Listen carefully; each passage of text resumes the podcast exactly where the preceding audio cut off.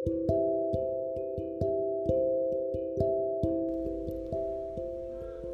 guys, balik lagi dengan gue, sebut saja Nona. Mohon maaf sebelumnya karena baru sempet bikin podcast lanjutan dari episode yang lalu yaitu penghuni kantor bagian 2. Kali ini gue akan melanjutkan cerita horor di kantor gue tapi yang gue alami secara pribadi. Ceritanya bermula waktu gue hari pertama masuk kerja. Seperti biasa, karyawan baru pada umumnya pasti dikenalkan uh, satu persatu ke bagian-bagian divisi di sana. Uh, gue diajak berkeliling di kantor, dikenalin sama divisi ini, divisi A, divisi B, divisi C. Ada hal yang membingungkan Waktu awal gue dikenalin di divisi A, yaitu di lantai satu. Gue perkenalkan diri, nama gue Nona, tempat tinggal gue di sini. Uh, gue penempatan di bagian divisi ini, bla bla bla bla. Tiba-tiba seperti pada umumnya, karyawan-karyawan laki-lakinya ini pada iseng ada salah satu karyawan laki-laki ini yang nyeletuk bilang, "Waduh, namanya Nona. Kok sama ya sama yang itu?" Gue bingung dong sebelumnya sama itu. Itu siapa? Uh, terus yang lainnya tuh uh, jadi bersambung ketawa juga gitu loh maksudnya. Jadi yang satu iseng, yang lainnya uh, menjawab pakai ketawa. Hahaha iya ya, kok bisa sama ya namanya? Sama-sama Nona. Oke, gue nggak mikir macem-macem, gue cuman mikir uh, siapa Nona? Oh mungkin yang sebelumnya resign kali ya, yang gue gantiin mungkin namanya sama kayak gue, namanya Nona juga. It's okay gue naik ke lantai 2 Gue dikenalin ke divisi yang B, C, D. Uh, dan ternyata uh, internal jokesnya tuh sama mereka. Mereka sama-sama beberapa nyeletuk waduh kok namanya sama nih? Namanya sama-sama Nona nih gue awalnya sih masih positive thinking aja.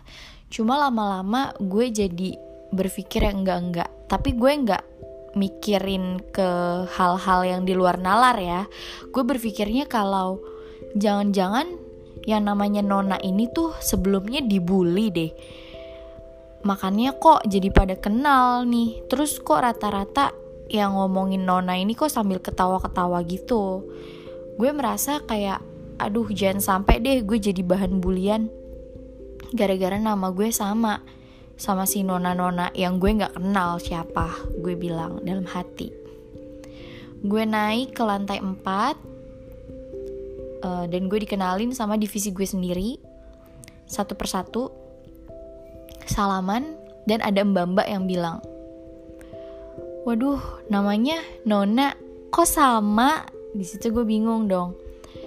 Aduh kayak di Javu ya dari lantai satu sampai lantai atas. Pada ngomong kayak gitu semua siapa sih Nona nih? Gue bilang gitu dong. Um, gue karena masih posisinya masih anak baru gue nggak banyak tanya dan gue nggak banyak bacot.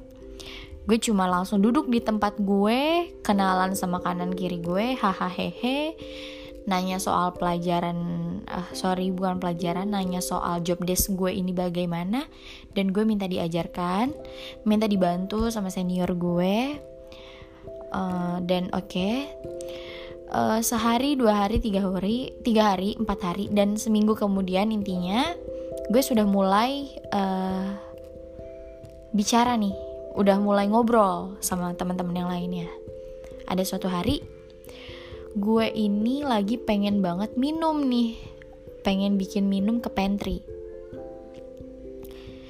uh, itu posisinya gue inget banget hari Jumat hari Jumat itu kebetulan karena mayoritas di kantor gue ini isinya laki-laki, jadi semuanya tuh pada sholat Jumat dan memang mayoritasnya Muslim. Yang non Muslimnya cuma satu orang aja lah. Dan mayoritas Muslim, gue ke pantry dalam keadaan kantor itu sepi banget karena mayoritas laki-laki dan semuanya sholat Jumat. Gue ke pantry, gue ketemu sama OB gue, gue tanya, uh, tiba-tiba dia per, uh, memperkenalkan diri ke gue. Uh, halo neng. Uh, nama saya Ani. Sebut aja Ani namanya. Nama saya Ani gitu. Eh halo mbak. Nama saya Nona iya masih baru ya? Iya mbak baru juga seminggu. Karena kebetulan gue anaknya gampang banget nyaman ya kan? Gue ngobrol-ngobrol lama-lama-lama ada kata gue yang uh, eh gue harus tanya ini fix gue harus tanya ini. Mbak aku mau tanya sesuatu dong gitu. Kata mbak Ani iya tanya aja neng nanya apa? Mbak waktu awal aku perkenalan diri kenapa sih semuanya pada bilang eh namanya Nona eh namanya sama sama si ini si Nona juga gue bingung banget kenapa nih gitu terus si mbak Ania jawab Oh, itu Mbak. Uh, eh itu Neng. Nama Neng mirip sama nama penunggu di sini. Waduh, kata gue. Penunggu di sini. Yang bener aja, Mbak. Iya, Neng. Namanya sama sama Mbak. Eh, sama Neng. Iya, Mbak, eh iya Mbak gimana dong nih? Kalau dia ngikutin saya gimana nih Mbak? Enggak lah, santai aja Neng. Baik kok dia gitu. Terus uh, gue tanya dong uh, kenapa awal mulanya gimana ya mbak? Kok bisa pada tahu kalau penunggu di sini tuh namanya Nona gitu? Jadi gini neng. Dulu itu uh, eh, HRD di sini kan ruangannya di lantai tiga nah di lantai tiga itu dulu ada tangga tangga untuk ke gudang gitu Terus uh, di tangga itu ada kursi karyawan juga, meja kerja karyawan. Karyawannya itu istrinya si uh, bapak HRD ini. Nah, si istrinya bapak HRD ini tuh sering banget kerasukan, kesurupan. Katanya sih uh, emang lemah gitu dari kecil, emang suka kerasukan gitu. Nah, waktu kerasukan kan ditanya ini sama salah satu karyawan kita di sini yang emang bisa komunikasi sama mereka. Pas ditanya, dia jawab, "Nama saya Nona. Saya udah lama di sini." Katanya gitu. Terus gue tanya dong, "Bentukannya kayak gimana, Mbak?" Terus kata dia, "Ya kalau kata anak-anak sini sih, Neng, bentukannya sih kayak noni-noni Belanda gitu, Neng."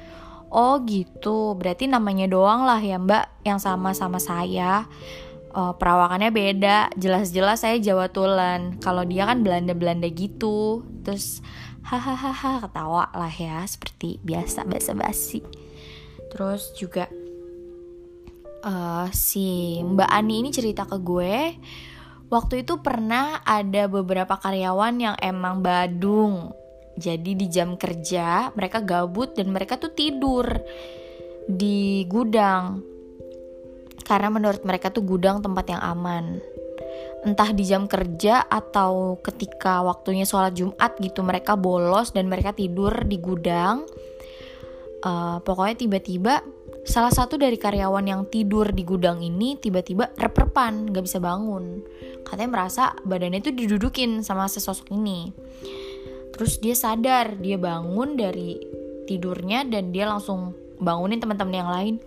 Woi woi cabut cabut cabut kata dia. Terus mereka keluar. Terus nggak lama katanya sih mereka ngelihat sesosok perempuan yang cantik banget katanya gitu. Nah itu dia tuh yang namanya si Nona ini nah itu kan pengalaman dari uh, Mbak Ani dan dari rekan kerja gue juga. Nah, kali ini gue bakal cerita yang emang ini tuh pengalaman gue sendiri. Jadi waktu itu uh, gue kan ini, gue kan lulusan uh, universitas swasta di Jakarta Barat yang hobinya demo. Ya, kalian tau lah. Gak hobi sih, mungkin emang udah turun-temurun aja budayanya. Waktu itu posisinya lagi rame banget di depan kantor banyak yang demo mau ke patung kuda. Dan gue ini posisinya lagi mau beli makanan di depan kantor. Dan gue uh, heboh banget gue bilang, "Ih, gue mau ambil handphone, gue mau ambil handphone, gue harus snapgram ini titik." Gue bilang ke temen gue dan gue langsung lari uh, dari lantai satu ke lantai tiga. Gue lari ke ruangan gue gue bilang gue harus ambil handphone gue harus ambil handphone gue.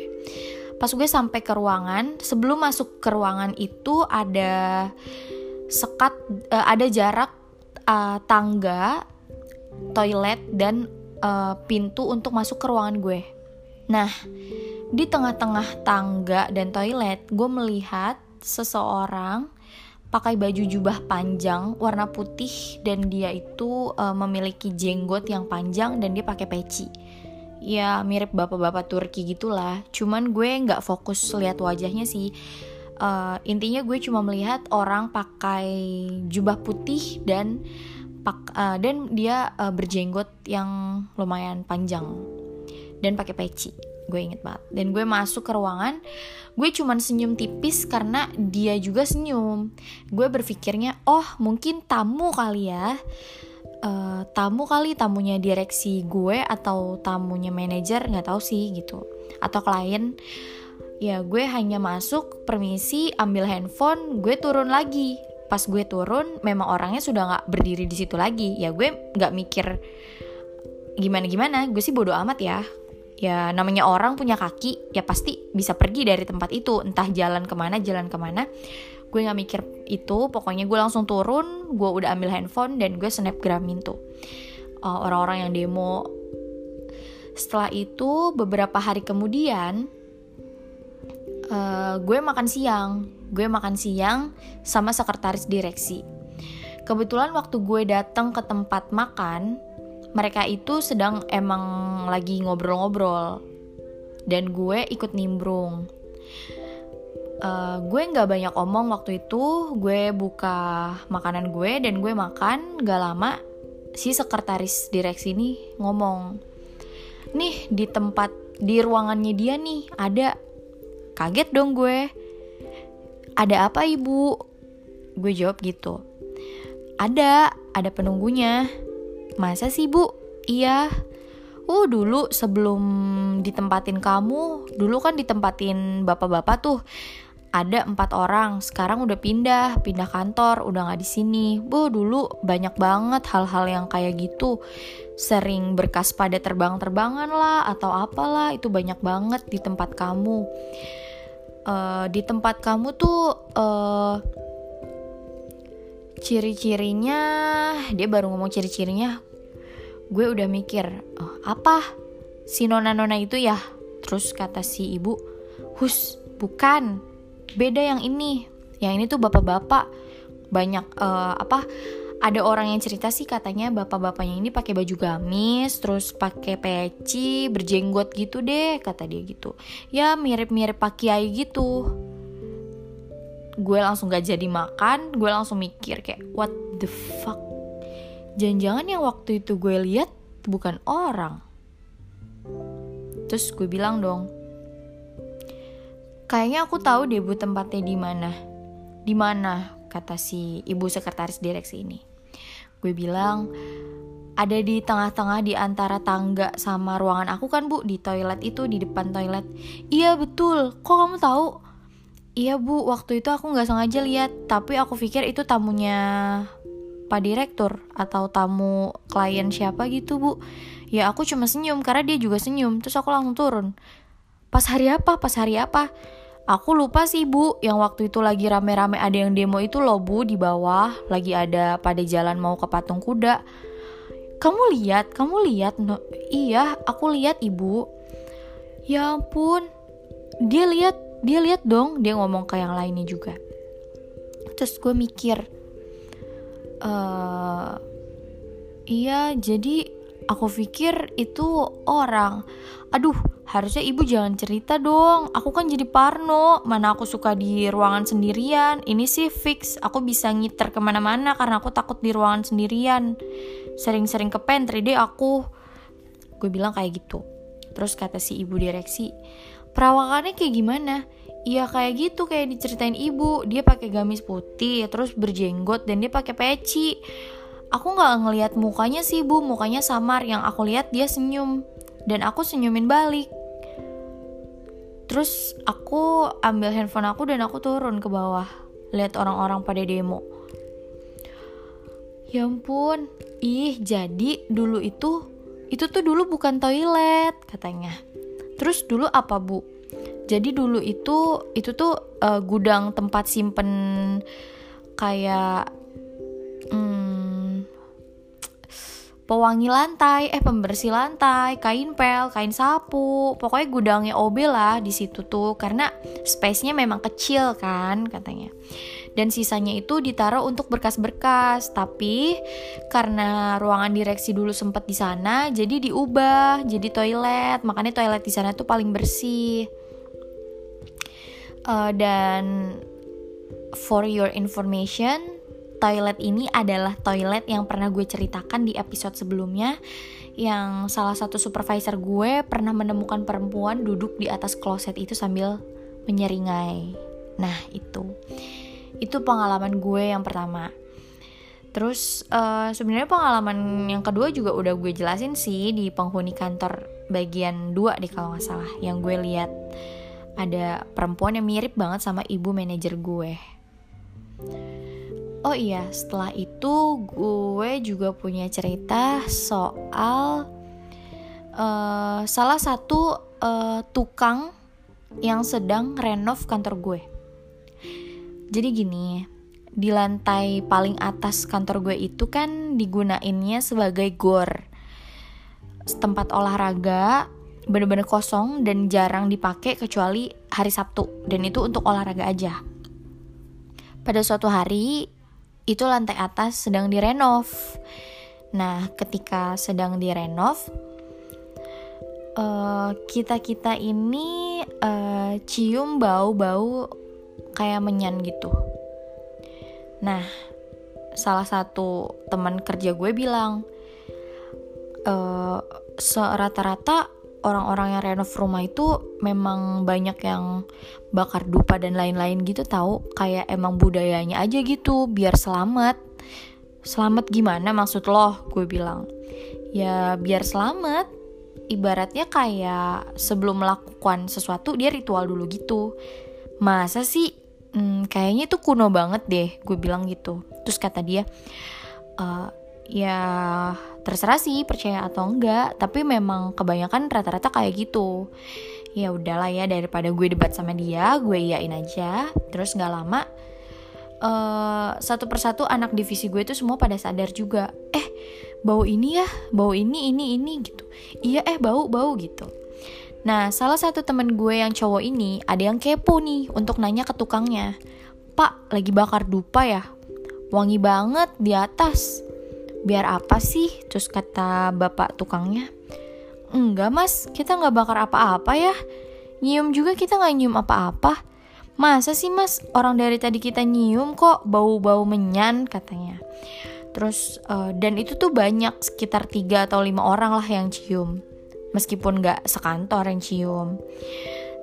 Uh, enggak mas. Beneran kita nggak ada bakar-bakar kayak gitu. Kita juga nggak kayak gitu-gitulah mas. Kalau kerja percaya aja sama Tuhan. Semua udah pasrahin aja sudah sama Tuhan kata tukangnya gitu. Dari situ itu kita bertanya-tanya dong terus bau apa dong? Jangan-jangan penunggu lantai 5 lagi merasa terganggu karena direnov bisa jadi sih katanya gitu Nah, terus beberapa hari kemudian juga ada nih salah satu tukang yang cerita nih. Namanya tukang kan kalau jam istirahat suka nongkrong-nongkrong di bawah sambil ngobrol, ya namanya ngobrol anak-anak uh, cowok lagi nongkrong rokok ngobrol jadi ceritanya ngalur ngidul ya kan. Nah, salah satu karyawan ini ada yang cerita.